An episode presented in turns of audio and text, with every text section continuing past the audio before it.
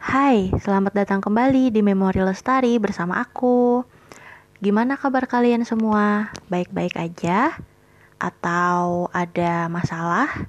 Semoga yang punya masalah, uh, aku yakin sih setiap orang punya masalah, tapi semoga masalah kita semua bisa terselesaikan dengan baik dan lancar. Sorry kalau ada suara ketawa-ketawa sayup-sayup gitu ya, karena di luar itu kayak cowok-cowok tuh pada ngobrol gitu, jadi kita skip aja. oh iya, apa di sini yang dengerin cerita aku ada yang lagi nyetir?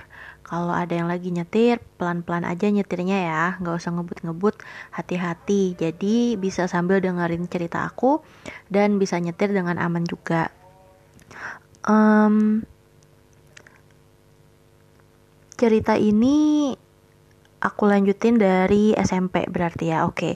Jadi SMP aku pakai kerudung yang ya nggak menutupi dada lah istilahnya. Sebenarnya udah menutupi leher, udah sampai dada juga cuman menurut aku nggak syar'i gitu kayak cuman ya kerudung pendek lah istilahnya gitu. Terus aku masih pakai celana jeans dan pakai baju kaos gitu baju kaos atau baju hem yang menurut aku kadang masih 7 per 8 kayak gitu. Dan aku masih belum mengerti lah kalau itu tuh juga aurat. Jadi aku masih santai aja gitu. Yang penting kerudungan baju celana panjang ya udah kayak gitu.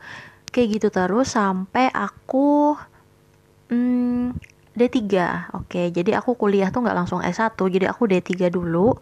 Nah pas D3 itu aku termasuk syukurnya sih aku termasuk mahasiswa yang lumayan aktif dalam hal presentasi gitu. Jadi sering tuh di dipujilah gitu sama dosen bilangnya presentasi kamu bagus pembawaannya bagus lancar gitu. Nah semakin lama gitu teman-teman aku makin banyak yang nyebut aku kayak dosen kayak gitu pembawaannya. Dan jadinya aku tuh lama-lama malu gitu. Misalnya ada kerja kelompok atau ada jalan bareng lah gitu yang baju aku tuh masih kayak gitu. Karena tampilan dalam tanda petik seorang dosen biasanya kan nggak kayak gitu. Karena menurut aku masih hmm, kayak anak sekolahan banget lah gitu. Pakai jeans ketat terus pakai baju kaos. Walaupun sebenarnya menurut aku baju baju aku baju-baju atasan aku itu nggak ada yang ketat. Jadi karena mungkin body aku kan nggak selangsing model-model gitu ya. Jadi aku menurut aku badan gendut aku tuh emang harus ditutupin. Jadi dari zaman aku SMP bahkan dari zaman aku belum pakai kerudung pun baju aku tuh udah baju yang longgar-longgar lah gitu. Jadi aman. Cuman masalah bawahannya aja nih yang masih pakai celana jeans. Terus aku lihat kayak dosen-dosen kan nggak ada ya yang pakai celana jeans gitu. Jadi rasa malu aku tuh mulai muncul dan akhirnya hmm, kayaknya aku harus ngerubah deh cara berpakaian aku gitu. Jadi lama-lama misalnya aku punya uang aku udah nggak beli celana jeans lagi terus misalnya kan aku dibeliin sama orang tua aku baju itu nggak semerta-merta aku pengen terus aku bisa langsung dapat kan. Jadi biasanya aku dapat itu tiap lebaran. Jadi tiap lebaran satu tahun sekali dibeliin lah baju. Sebenarnya nggak cuman baju untuk sholat id atau gimana tapi bajunya yang untuk misalnya untuk jalan nih ya udah sekalian. Jadi misalnya satu baju muslim satu baju jalan. Atau misalnya ngerasa baju muslimnya udah cukup aja ya udah baju muslimnya nggak usah beli baju jalan aja nih yang dibanyakin misalnya dua pieces atau dan bawahan misalnya satu dua kayak gitu. Nah sejak saat itu aku minta kalau aku nggak mau dibeliin celana jeans lagi. Aku maunya rok atau celana bahan jadi celana, celana kain. Atau kalau enggak legging nanti tinggal aku paduin aja sama rok yang sudah ada kayak gitu. Nah mulai saat D3 itu tuh aku juga mulai pakai rok. Karena sebelumnya aku anti banget sama rok. Karena menurut aku pakai rok itu ya kalau selain seragam ya kalau seragam kan emang harus pakai rok. Tapi kalau buat jalan pakai rok itu ribet. Karena aku bukan cewek yang feminim banget menurut aku jalannya. Jadi ngangkang sana ngangkang sini ntar jalannya juga nggak cewek banget. Ntar duduk juga nggak yang rapet banget gitu kakinya. Jadi harus pakai daleman dan aku ngerasa itu tuh gerah banget kayak gitu. Jadi baru saat D3 itulah aku mulai berubah. Aku udah banyak pakai rok udah banyak pakai celana kain dan uh, sedikit-sedikit lah ada gamis walaupun masih satu dua. Karena menurut aku kalau pakai gamis dengan kerudungan aku yang masih belum syari menurut aku masih hmm, aku pakai kerudung itu kayak bahan-bahan Paris gitu loh kalau yang dari SMP sampai awal D3 itu. Paris kan nggak tahu sih kalau Paris yang kualitas yang bagus ya mungkin nggak terawang tapi aku belinya kan yang murah yang harga 10 ribu harga 12 ribu di pasar dan itu masih lumayan terawang gitu. Dan kalau aku bikin supaya dia panjang otomatis lapisannya akan awal yang jadi dua lapis itu kan jadi satu lapis aja kan kelihatan di ujungnya dan itu jadi terawang banget. Dan aku ngerasa belum cocok lah gitu aku pakai gamis dengan kerudung yang kayak gitu menurut aku. Jadi uh, dan juga baju seragam aku yang untuk D3 itu masih pakai celana. Kan ada seragam gitu kan waktu di D3 karena sekolah kesehatan jadi ada seragam. Terus ada atasannya dan ada bawahannya itu sebenarnya udah menurut aku udah lumayan sopan udah nutupin daerah uh, bawah gitu ya udah nutupin bokong. Cuman uh, ada yang pakai rok aku punya rok dan aku punya celana juga. Dan celananya itu menurut aku masih lumayan ketat lah gitu walaupun celana bahan. Cuman mungkin karena paha aku gede jadi kalau jalan tuh pahanya masih agak kelihatan gitu. Jadi menurut aku kurang pas gitu kalau dipadu padanin sama kerudung yang panjang. Jadi ya udah aku udah mulai aku udah mulai memperbaiki masalah pakaian. Jadi pakaian aku atasan dan bawahan itu udah longgar lah ceritanya. Udah longgar tapi kerudungnya masih belum menutupi dada sepenuhnya dan masih pakai celana juga. Plus aku belum berani pakai gamis kayak gitu udah. Nah terus pas ngelanjutin dari D3 ke S1 uh, aku ada naksir kan sama cowok gitu.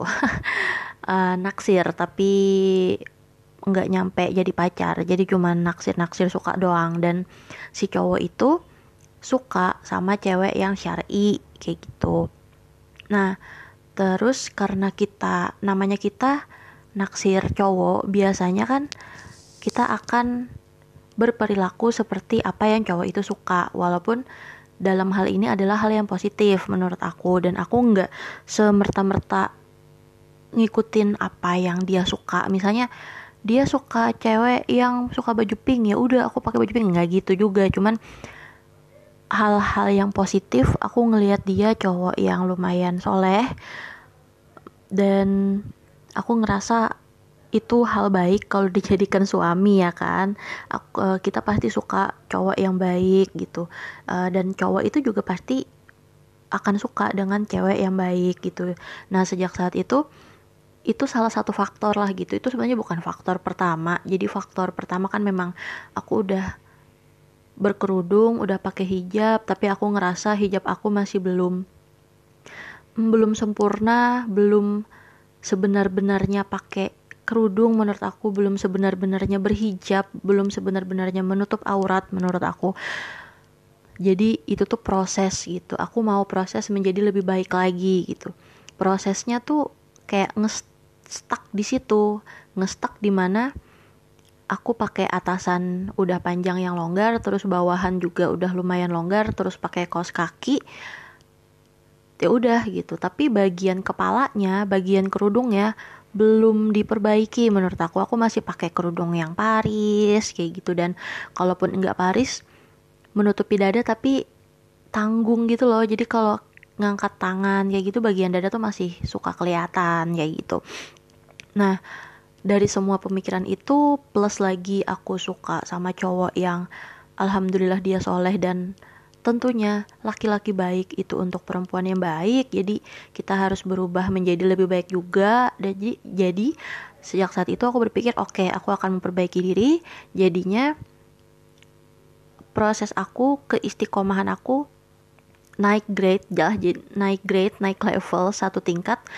Jadinya aku mulai nabung di S1 itu mulai nabung untuk beli kerudung yang bener-bener syari yang panjangnya itu minimal 150 kali 150 cm uh, ukurannya dan nggak nerawang gitu. Jadi kerudung-kerudung Paris aku tuh kebanyakan udah aku kasih-kasihin. Misalnya kan banyak tuh yang misalnya tiap mau Idul Fitri atau misalnya ada uh, maaf misalnya ada tukang sampah atau apa ya udah aku kasih kasihin dan aku nabung buat beli yang nggak terawang lagi gitu yang bahannya walaupun aku gedein lagi ukuran kerudungnya. Kan kalau segi empat tuh kita bisa ngukur ya seberapa lebar kita mau.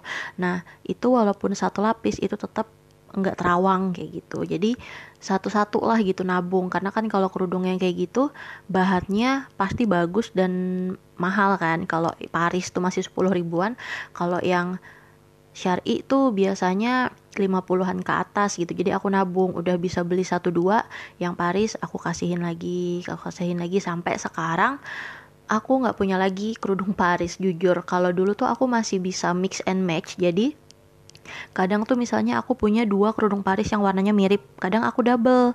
Jadi uh, supaya ke, supaya di double jadi warna jadi nggak terawang gitu loh. Ngerti gak sih? Jadi pasti banyak deh yang kayak gitu. Uh, soalnya pas aku kerudung pas aku S1 itu aku banyak banget lihat ada tingkat yang kerudungannya kayak gitu. Jadi dia pakai Paris misalnya dia mau pakai warna hitam. Ya udah misalnya hitam sama abu-abu bagian dalamnya ya supaya nggak terlalu kelihatan banget jomplang banget beda warnanya ya udah jadi dia pakai dua lapis. Cuman menurut aku kekurangannya itu ribet banget karena harus nyamain kedua sisi itu. Karena kan kalau kerudungan Paris segi empatnya kadang nggak sama kan satu sama lain. Jadi harus bener-bener di sama-samain gitu. Terus pas pakainya tuh takutnya lapisan satu sama lapisan yang lain tuh kayak nggak sinkron. Jadi ya perlu waktu lama lah gitu ribet. Jadi aku lebih suka yang kalau enggak syari yang emang udah bolak-balik jadi kita nggak perlu nyamain ukuran karena udah dijahitin sama dia atau yang satu lapis aja tapi udah tebel bahannya kayak gitu. Nah hmm, dulu aku sempet tuh proses yang lagi menggebu-gebunya kan kerudung syari. Jadi aku nabung beli gamis aku nabung beli kerudung gitu. Aku kayak mengharamkan lah pakai celana gitu. Aku sempet kayak gitu. Karena menurut aku celana itu tuh nggak syari banget menurut aku kayak gitu kan. Sampai tiba saatnya di mana aku ngerasa hmm, aku harus kembali jadi diri aku menurut aku. Dan diri aku tuh sebenarnya ini aku kayak mengesampingkan perasaan gitu ya. Coba deh jangan karena cowok gitu oke faktor-faktor yang aku rasa nggak perlu tuh aku singkirin. Nggak usah lah uh, faktor masalah naksir cowok tuh dimasukin ke alasan kita buat istiqomah berhijab syari gitu. Jadi aku lepas aku lepas dan akhirnya aku mau pakai kerudung yang yang bener-bener aku nyaman pakai. Aku enggak terbebani akan hal itu aku nggak mau aku pakai kerudung karena cowok aku nggak mau pakai kerudung karena orang lain. Bahkan aku nggak mau pakai kerudung karena temen dan lain-lain. Aku cuman mikirin untuk diri aku sendiri dan untuk ayah aku.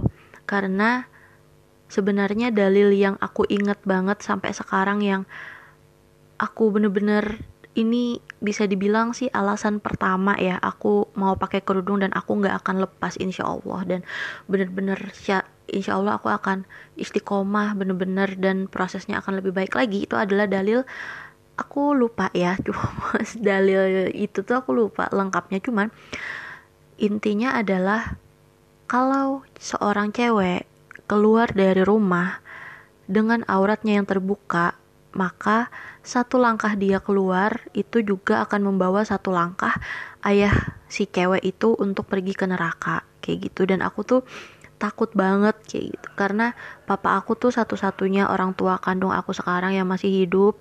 Aku sayang banget sama papa aku. Aku cinta banget sama papa aku dan aku nggak mau papa aku masuk neraka gara-gara aku kayak gitu. Jadi aku pengen lah berbaju yang benar-benar aman bagi diri aku sendiri dan bagi ayah aku. Walaupun nanti ya namanya manusia pasti banyak dosa aku juga banyak dosa papa aku juga banyak dosa.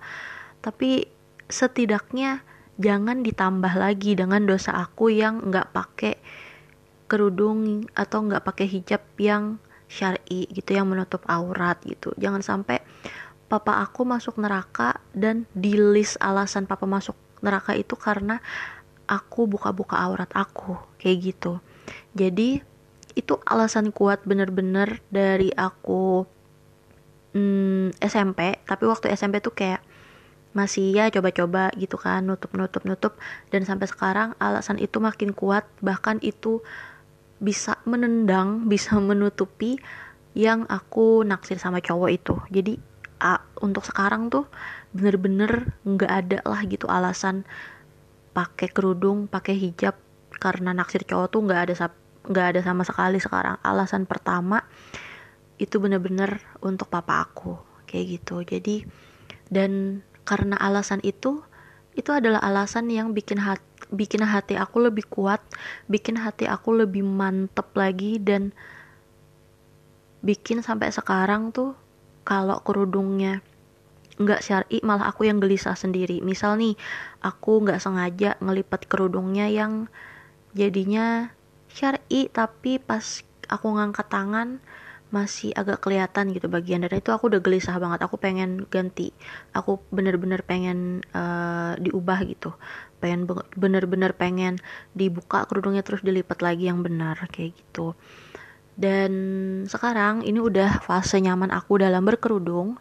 Jujur sekarang aku udah mulai berubah masalah bawahannya. Kalau dulu kan sempat drastis banget tuh pokoknya mengharamkan celana. Nggak boleh pakai celana. Tapi sekarang nyamannya aku sih menurut aku ya setelah aku mempelajari beberapa hal setelah aku baca-baca setelah aku menggali ilmu walaupun sekarang masih dangkal banget tapi aku lebih memilih untuk menurut aku bolehlah gitu pakai celana asal bener-bener celana yang uh, lo longgar yang lebar dan bener-bener itu celana yang nggak bisa dipakai cowok kayak gitu. Jadi bukan kita nggak bakal pakai celana yang mirip sama cowok gitu. Jadi cowok nggak bakal make lah gitu. Jadi celana aku tuh yang uh, pernah nggak sih kalian lihat celana rok? Jadi bentuknya tuh bener-bener kayak rok tapi ada belahannya gitu di tengah. Jadi kalau aku bener-bener buka baru kelihatan kalau itu celana. Tapi kalau aku nggak buka orang pasti akan ngira itu rok kayak gitu. Apalagi kalau aku cuman berdiri gitu itu pasti dikira rok. Tapi ternyata tapi sebenarnya itu celana. Nah jadi sekarang tuh kayak gitu. Aku sekarang punya gamis aku sekarang punya atasan dan bawahan bawahannya juga ada rok ada celana yang celana rok itu dan aku sekarang nyaman akan hal itu. Dulu aku masih agak kagok pakai gamis karena menurut aku itu kayak daster dan jalannya susah. Tapi sekarang tuh udah nyaman dan sekarang kan gamis udah macam-macam ya modelnya. Ada yang bawahnya lebar ada yang warna dan motifnya juga nggak semua kayak ibu-ibu. Banyak yang kayak anak remaja anak kuliahan cocok banget. Bahannya juga sekarang banyak yang nggak bikin gerah kayak gitu jadi semua umur bisa pakai dan bahkan untuk yang baru berhijab juga bisa pakai. Ya kayak gitu. Kayak gini aja ceritanya sih kayaknya. Karena ini di fase yang benar-benar kayaknya masih belum ada perubahan nih gitu. Aku ngerasa alhamdulillah perubahannya nggak turun tapi nggak naik juga. Jadi ini masih stuck di sini nih gitu. Aku nggak tahu apakah nanti akan jadi lebih baiknya tuh kayak gimana lagi gitu. Apakah nanti kerudung aku akan lebih panjang lagi sampai perut? Kayak gitu. Karena kerudung aku ini jujur menurut aku udah syari tapi gimana ya? Kalau syari kan ada preference-nya ya ada pemikiran orang beda-beda tentang syari gitu. Aku ngerasa kerudung yang menjulur menutupi dada itu menutupi dada dan bener-bener ada lebihannya gitu. Jadi menutupi dada terus di bawahnya lagi dari dada. Jadi pas kita angkat-angkat tangan kita bergerak itu nggak kelihatan. Itu udah cukup menurut aku. Tapi ada yang kerudungnya syari yang panjang sampai ke paha gitu sampai ke bawah pinggang itu juga nggak salah menurut aku. Cuman karena aku orangnya banyak gerak jadi menurut aku itu kurang pas gitu sama aku belum lah gitu. Aku nggak tahu deh ke depannya gimana. Dan menurut aku ini semua adalah proses. Aku nggak tahu ke depannya gimana. Apakah nanti ke depannya aku punya suami seorang ustadz dan akhirnya aku belajar belajar lagi dan akhirnya kerudung aku lebih panjang lagi dari sekarang aku nggak tahu. Yang jelas untuk teman-teman yang mau belajar pakai kerudung atau yang sekarang udah pakai kerudung tapi kerudungnya masih pendek atau kerudungnya kayak aku nih aku kayak masih abu-abu gitu loh. Menurut aku aku masih di fase abu-abu. Jadi kayak hmm, udah kerudung panjang tapi kalau orang lihat tuh kok gini sih? Gitu. Kok gitu sih? Kayak gitu. Karena uh, ini ini sebenarnya rahasia sih uh, ada temen kuliah aku aku nggak terlalu akrab sebenarnya sama dia cuman dia kaget pas aku pakai celana inisialnya A mungkin teman-teman yang denger temen kuliah aku yang denger ini pasti tahu deh dia siapa jadi waktu awal-awal kenal kan aku pakai gamis terus tuh. Memang ya aku kan selang-seling lah gitu. Pas aku pengen pakai gamis ya pakai gamis, pakai rok ya pakai rok, kayak gitu. Pakai celana ya pakai celana.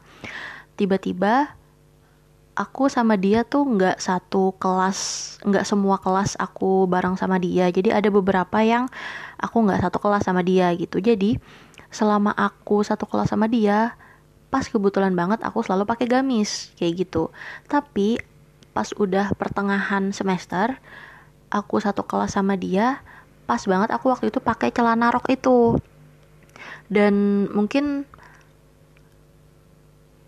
nggak tahu deh mungkin gaya aku tuh kayak selengean nggak feminim gitu. Jadi dia kaget dan dia nanya ke temen deket aku gitu. Jadi si A nanya lah sama si I.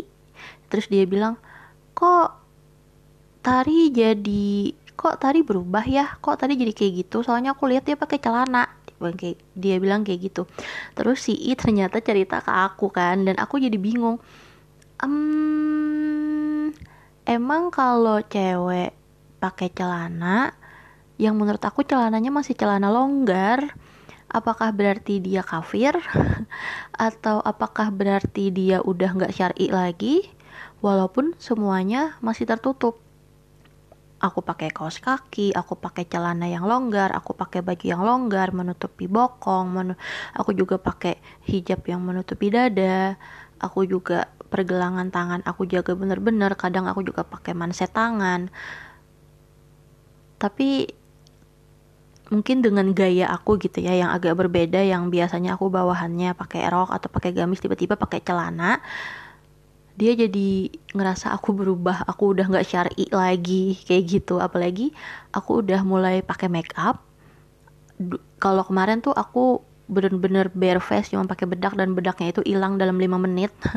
Dan pada saat itu aku lumayan lah gitu pakai foundation nanti aku bakal cerita deh gitu tentang progres aku make up. Cuman intinya pas dia ketemu aku tuh aku lagi pakai make up nggak tebel tapi kelihatan gitu karena lumayan drastis perubahannya dan aku pakai celana rok. Terus dia kaget dan akhirnya dia ngerasa tari udah nggak syari lagi nih gitu ya aku bingung tapi ya aku ketawain aja gitu. Dan sekali lagi aku nggak mau berubah karena orang lain. Aku mau berubah emang bener-bener dari hati dari diri aku sendiri supaya aku dan kita semua bisa nyaman gitu bisa nyaman makainya. Dan itu kan masalah berpakaian ya. Kalau masalah berpakaian itu kita nggak bisa cuman berubah satu dua kali. Kita akan pakai itu terus terus terusan sampai kita mati gitu. Jadi itu harus jadi suatu kebiasaan adalah suatu yang bikin kita nyaman gitu jadi bukan masalah ih aku coba terus besoknya nggak lagi gitu jadi buat teman-teman semangat yang belum pakai kerudung dan merasa belum siap pakai kerudung, menurut aku ya pelan-pelan aja. Aku bukan tipe yang bakal maksa nih, karena teman aku juga ada yang nggak pakai kerudung dan dia uh, ngerasa dia perlu waktu dan dia perlu bener-bener mau pakai kerudung tuh dari hati. Dan menurut aku ya aku nggak bisa maksa dia. Dia tahu pakai kerudung pakai hijab itu adalah suatu kewajiban. Aku juga ngerasa dia udah dewasa dia bisa milih pilihannya sendiri. Aku sebagai teman cuma bisa mendukung kalau nanti dia pakai kerudung aku happy banget gitu. Dan kalau nanti dia belum misalnya sampai jangka waktu yang lama dia belum mau pakai kerudung ya udah kayak gitu. Aku aku belum ada di tahap di mana aku bisa berdakwah dan nyuruh dia atau maksa dia buat pakai kerudung. Aku kayaknya belum sampai di step itu. Aku masih di step atau di tahap di mana aku ngedukung aja lah gitu pilihan dia aku aku nanya kenapa dia belum pakai kerudung terus dia jawab ini ini, ini gitu. Terus ya udah aku ngedukung aja. Yang jelas dia tahu lah apa uh, konsekuensi hak dan wewenang dia sebagai seorang wanita muslim kayak gitu. Untuk temen-temen yang pakai kerudung tapi masih di atas dada nggak apa-apa terus aja berproses. Karena aku juga dulu gitu aku nggak bakal bilang kalian itu salah karena aku juga dulu kayak gitu dan aku ngerasa itu adalah proses. Cuman menurut aku proses itu kalau bisa kan menanjak naik gitu. Jadi kita sama-sama belajar, kita sama-sama berproses, kita sama-sama menimba ilmu lebih da lebih dalam lagi dan semoga kita bisa ketemu di surga Allah. Amin. Aku juga masih banyak kekurangan, kerudung aku juga aduh kalau dilihat tuh ya masih biasa aja lah gitu masih easy going banget. Yang menurut aku ketutup kadang mungkin menurut ukti-ukti itu belum. Kadang mungkin aku pakai gamis tapi aku duduknya masih ngangkang dan menurut yang lain itu belum syari ya udah kayak gitu. Senyamannya kita aja. Yang penting kita harus terus berproses kita harus terus belajar dan semangat dan untuk teman-teman yang udah pakai kerudung ada kan yang misalnya orang tuanya anak pesantren misalnya terus anaknya dari kecil bahkan dari balita itu udah dipakein kerudung. Jadi udah jadi kebiasaan tuh menurut aku anugerah banget itu alhamdulillah banget. Walaupun ya kalau aku punya anak menurut aku aku nggak tahu ya menurut aku aku akan biasain dia pakai kerudung tapi aku nggak maksa gitu. Jadi aku pengen ya anak aku tuh kayak aku juga. Dia pakai kerudung dengan benar-benar keinginan dia dan dengan benar-benar keteguhan hati dia dia mau pakai hijab gitu. Tapi aku akan kenalin gitu. Ini kerudung loh ini wajib bagi perempuan gitu. Nanti kamu juga uh, harus pakai kerudung wajib itu bla bla bla bla. Tapi mm, bukan memaksa gitu. Dan untuk teman-teman yang dari kecil udah pakai kerudung syari hebat banget alhamdulillah banget. Dan sampai sekarang udah pakai kerudung panjang alhamdulillah banget. Uh, jangan judge aku ya. Kalau kalian mungkin ngelihat aku di jalan dan aku belum sesyari kalian ya doain aja aku bisa jadi lebih baik lagi. Uh, yang jelas aku kurang setuju kalau ada anggapan uh, perbaikin dulu hatinya. Baru perbaikin tuh bajunya kerudungnya. Menurut aku tuh salah banget. Ya tapi aku nggak maksa ya. Ini menurut aku menurut opini aku it, hal itu tuh akan jadi pembawaan gitu loh. Jadi misalnya nih kita belajar pakai kerudung. Lama-lama tuh kita bakal malu sendiri dengan sikap kita kayak gitu. Walaupun ya sampai sekarang aku masih suka duduk ngangkang sih tapi misal nih uh, dulu sama tuh kayak aku dulu nggak biasa pakai gamis. Karena aku ngerasa aduh kayaknya nggak bisa nih aku kan jalan duduk ngangkang segala macem eh, nggak uh, feminim banget gitu. Masa aku pakai gamis gitu?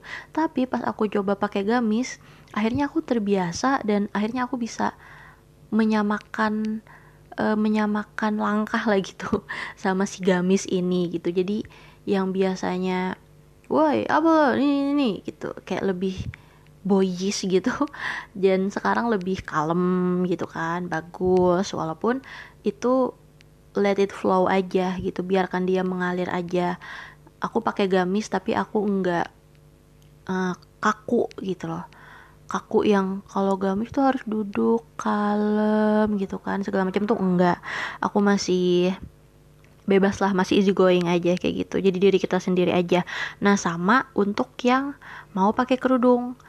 Jadi bukan masalah sikapnya bukan masalah hatinya sih tapi kan sama kayak sholat sholat itu kewajiban. Mau dia preman mau dia pembunuh mau dia punya list kriminal segimana, mau dia punya dosa segimana besarnya. Semua orang punya dosa, semua orang punya kesalahan, tapi sholat adalah kewajiban yang harus dilakukan. Masalah pahala itu terserah itu Allah lah yang ngatur, Allah yang nilai, Allah yang punya hak itu. Yang jadi wewenang kita yang jadi kewajiban kita adalah sholat. Nah sama pakai hijab untuk perempuan muslim hijab itu adalah kewajiban. Jadi masalah kita hatinya orang-orang ngelihat belum bersih, orang ngelihat kita masih enggak mampu pakai kerudung, masih enggak pantas pakai kerudung ya itu sebenarnya yang nilai bukan orang yang nilai itu Allah yang penting kita udah usaha kita benar-benar dari hati memantapkan diri pakai hijab entah itu berproses dari yang pendek sampai yang panjang atau yang langsung. Kan ada juga tuh yang langsung langsung set kayak gitu pakai kerudung panjang. Ya itu Allah lah yang nilai gitu. Yang penting diri kita sendiri. Karena semua itu kan nanti ujung-ujungnya adalah hubungan kita ke Allah kayak gitu. Orang-orang nggak punya hak menurut aku buat nilai walaupun kita juga bersosialisasi cuman kalau masalah itu sih itu masalah diri kita sendiri. Itu masalah gimana kita memantapkan hati gitu. Jadi sampai sini dulu. Sorry kelamaan. Aku sebenarnya banyak sih yang diceritain kalau masalah hijab ini karena ya aku adalah contoh yang berproses dari bener-bener nol banget sampai sekarang belum 100% juga. Tapi ada progresnya lah gitu. Dan aku termasuk golongan yang nggak terlalu kaku ya masalah kayak gitu-gitu masih easy going aja tapi aku nggak suka kalau orang-orang tuh semerta-merta langsung nilai langsung judge langsung menghakimi tanpa tahu dia kayak gimana gitu.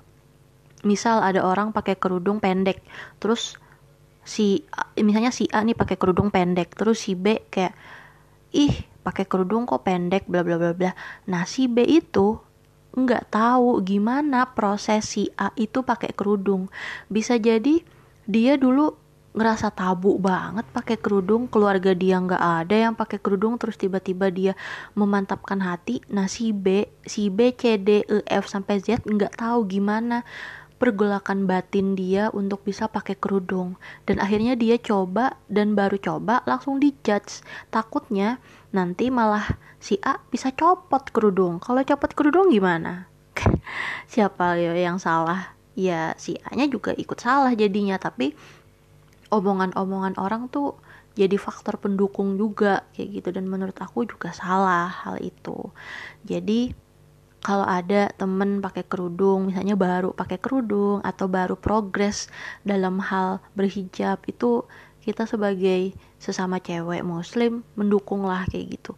Karena menurut aku teman-teman kita cewek yang non muslim itu jauh lebih besar tolerannya toleransinya jauh lebih besar dan ya udah gitu mendukung gitu. Jadi misal nih aku punya temen kan uh, punya temen yang non muslim dan dia ngeliat progres aku dari yang kerudungnya biasa aja sampai agak panjang waktu itu waktu di SMA dan dia yang ngedukung dia bilang wah makin cantik gitu. Wah uh, agak berubah nih sekarang gitu. Tapi dia nggak ngejudge dia nggak menghakimi dia nggak bilang ih aneh atau gimana gitu. Dia mendukung dia memberi um, pujian-pujian yang ngebikin aku tuh semakin seneng dan semakin mantep lah gitu dalam berhijab. Ya kayak gitu. Sorry nanti malah sampai besok kalau kayak gini ceritanya. Jadi sampai sini dulu ceritanya. Semoga kalian yang mendengarkan bisa enjoy aja ya ngedengerin cerita aku. Jangan terlalu dibawa tegang. Kalau punya pendapat yang berbeda ya nggak apa-apa banget aku terima banget semua perbedaan pendapat karena teman-teman aku, sahib-sahib aku semua itu pendapatnya beda-beda tentang hal ini, tentang semua hal dan itu yang jadi itu yang jadiin diri kita dekat, itu yang jadiin aku sama teman-teman aku juga semakin erat karena perbedaan-perbedaan itu. Jadi ini adalah salah satu cerita dan aku cerita ini dari sudut pandang aku aja.